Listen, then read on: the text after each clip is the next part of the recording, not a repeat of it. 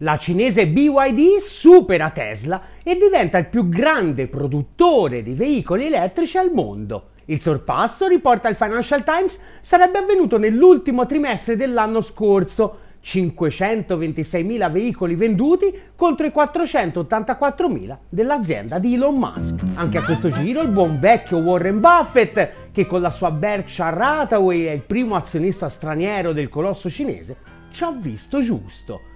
Ma soprattutto ci hanno visto giusto i cinesi. BYD, che sta per Build Your Dreams, costruisci i tuoi sogni, infatti non è un'azienda come tutte le altre è probabilmente l'esempio più completo di azienda integrata verticalmente al mondo.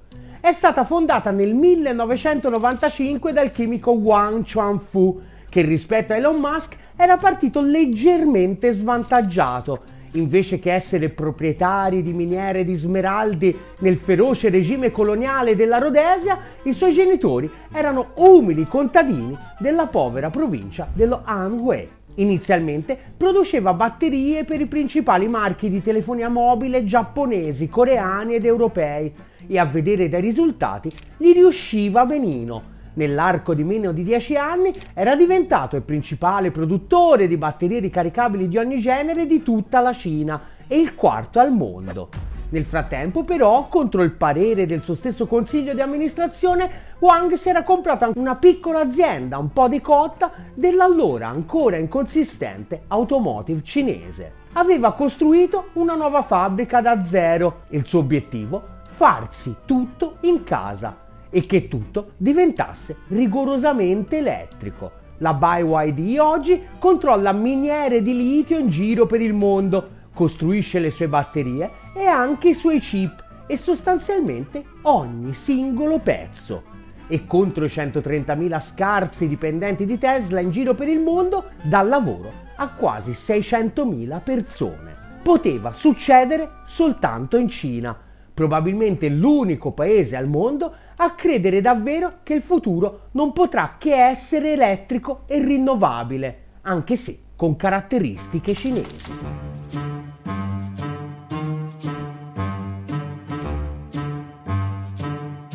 Uno dei problemi fondamentali delle auto elettriche ovviamente sono le stazioni per ricaricarle. In Italia ce ne sono circa 25.000, in Cina 2 milioni e mezzo, poco meno del 70% del totale mondiale. E ricaricare le auto costa circa un terzo che alimentarle a benzina o a gasolio. Risultato, dal 2017 sono stati venduti oltre 18 milioni di veicoli elettrici, circa la metà del mercato mondiale e oltre quattro volte quello USA. Un'economia di scala che ha permesso il miracolo. In Cina le auto elettriche costano meno di quelle tradizionali e così si stima che nel 2026 sarà completamente elettrica un'auto nuova ogni due e senza che nessuno abbia mai fatto mezza campagna per dire agli automobilisti che se il mondo esplode è colpa loro che non si svenano per comprare la stessa macchina di DiCaprio. D'altronde, da un certo punto di vista, sarebbe una discreta presa per il culo. Il 60% dell'elettricità che arriva alle colonnine per ricaricare le auto elettriche in Cina infatti è prodotta col carbone. Tutta la filiera ha un impatto gigantesco e fino a che le batterie andranno prodotte ex novo invece che essere più o meno totalmente riciclate, parlare di sostenibilità è un po' azzardato. La buona notizia però è che a tutti questi intoppi una soluzione in realtà ci sarebbe. E va facita bene!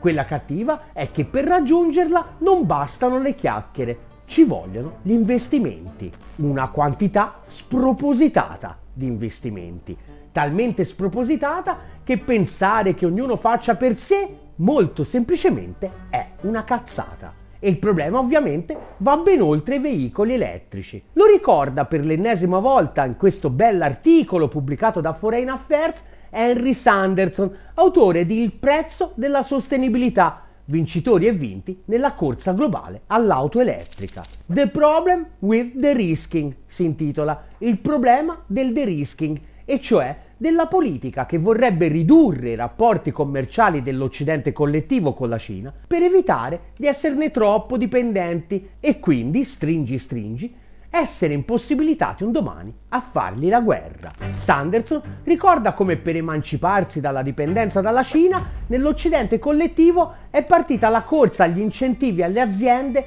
per spingerle a tornare a investire per produrre in casa.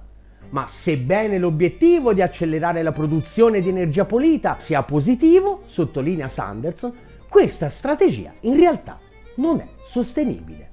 Se i governi occidentali iniziassero una guerra totale tra loro per i sussidi, riflette infatti Sanderson, ciò non farebbe altro che spostare gli investimenti verso il migliore offerente, cioè farebbe svenare i singoli stati in concorrenza tra loro, arricchendo soltanto le oligarchie finanziarie e aumentando esponenzialmente i costi della transizione ecologica stessa, che d'altronde è esattamente quello che le oligarchie hanno ottenuto in generale in tutti i settori industriali, imponendo la libera circolazione dei capitali, con gli stati che regalano alle aziende i soldi delle tasse dei loro cittadini per elemosinare qualche posto di lavoro. Solo che in questo caso c'è anche l'aggravante che oltre a rimetterci le casse dello Stato e il portafoglio di tutti i cittadini, ci rimette anche il pianeta. Sanderson ricorda come quando si tratta di energia pulita l'Occidente è molto indietro rispetto alla Cina, che è all'avanguardia non solo nella produzione e nella distribuzione, ma anche nell'innovazione. È l'esito di 50 anni di scelte sbagliate, imposte in buona parte dalla lobby del fossile. Sanderson ricorda come l'Occidente abbia inventato sostanzialmente tutte le principali tecnologie green disponibili. Nel 1954 negli USA, ad esempio, i laboratori della Bell inventarono le celle solari in silicio. 15 anni dopo, l'Università di Oxford produsse la prima batteria al litio, giusto pochi anni prima che in Danimarca si cominciasse a sviluppare l'industria delle turbine eoliche. Tutte tecnologie che negli anni 80, quando il prezzo del petrolio crollò, vennero sostanzialmente abbandonate, a parte in Cina, che il petrolio era costretta a importarlo in un mondo militarmente controllato da altri, potenzialmente ostili. E così la Cina ha sempre continuato a investire e piano piano si è conquistata il dominio incontrastato dell'intera filiera. Sanderson ricorda come la Cina produca oggi poco meno del 70% di tutta la grafite necessaria per le batterie elabori oltre il 90% del manganese, sempre per le batterie, produca la maggior parte del polisilicio mondiale per celle solari e produca quasi il 90% dei magneti permanenti in terre rare del mondo. Ma soprattutto, investimento dopo investimento, ha creato una capacità produttiva che molto banalmente rende impossibile agli altri di competere sui costi. In un mondo normale, dove al di là della retorica green e a trovare il modo per riempire di quattrini i conti in banca delle oligarchie si punta davvero alla decarbonizzazione, dovremmo esserne felici e magari chiedere anche grazie per aver investito in cose di cui ci sbattevamo allegramente il cazzo e oggi invece risultano indispensabili. Ovviamente questo non significa consegnarsi mani e piedi alla Cina. Per alcuni prodotti specifici, che magari sono anche indispensabili per l'industria della difesa, come nel caso di alcune terre rare, è necessario che gli stati si facciano carico dei costi che comporta costruirsi da capo una filiera autonoma e indipendente. Ma per tutto il resto, molto banalmente, dobbiamo fare una scelta. Transizione ecologica o guerra ibrida contro la Cina? Tanto più se l'obiettivo della transizione ecologica non deve essere semplice greenwashing, ma un modello di sviluppo realmente sostenibile. Prendiamo ad esempio il litio, per rispettare la tabella di marcia della decarbonizzazione, nell'arco dei prossimi 25 anni il consumo di litio dovrebbe decuplicare ed estrarre 10 volte il litio che estraiamo oggi con le metodologie che usiamo oggi vuol dire molto banalmente devastare in modo irrimediabile porzioni gigantesche di territorio. Fortunatamente però alternative più sostenibili esistono, solo che costano enormemente di più un costo che fino a che continuerà a prevalere la competizione tra aziende e tra stati geopoliticamente ostili sulla cooperazione, ovviamente nessuno si accollerà per salvare il culo dell'altro e chi ci prova non fa una bella fine. Ad esempio, i verdi tedeschi che vorrebbero tenere insieme ferocia imperialista, speculazione finanziaria ed ecologismo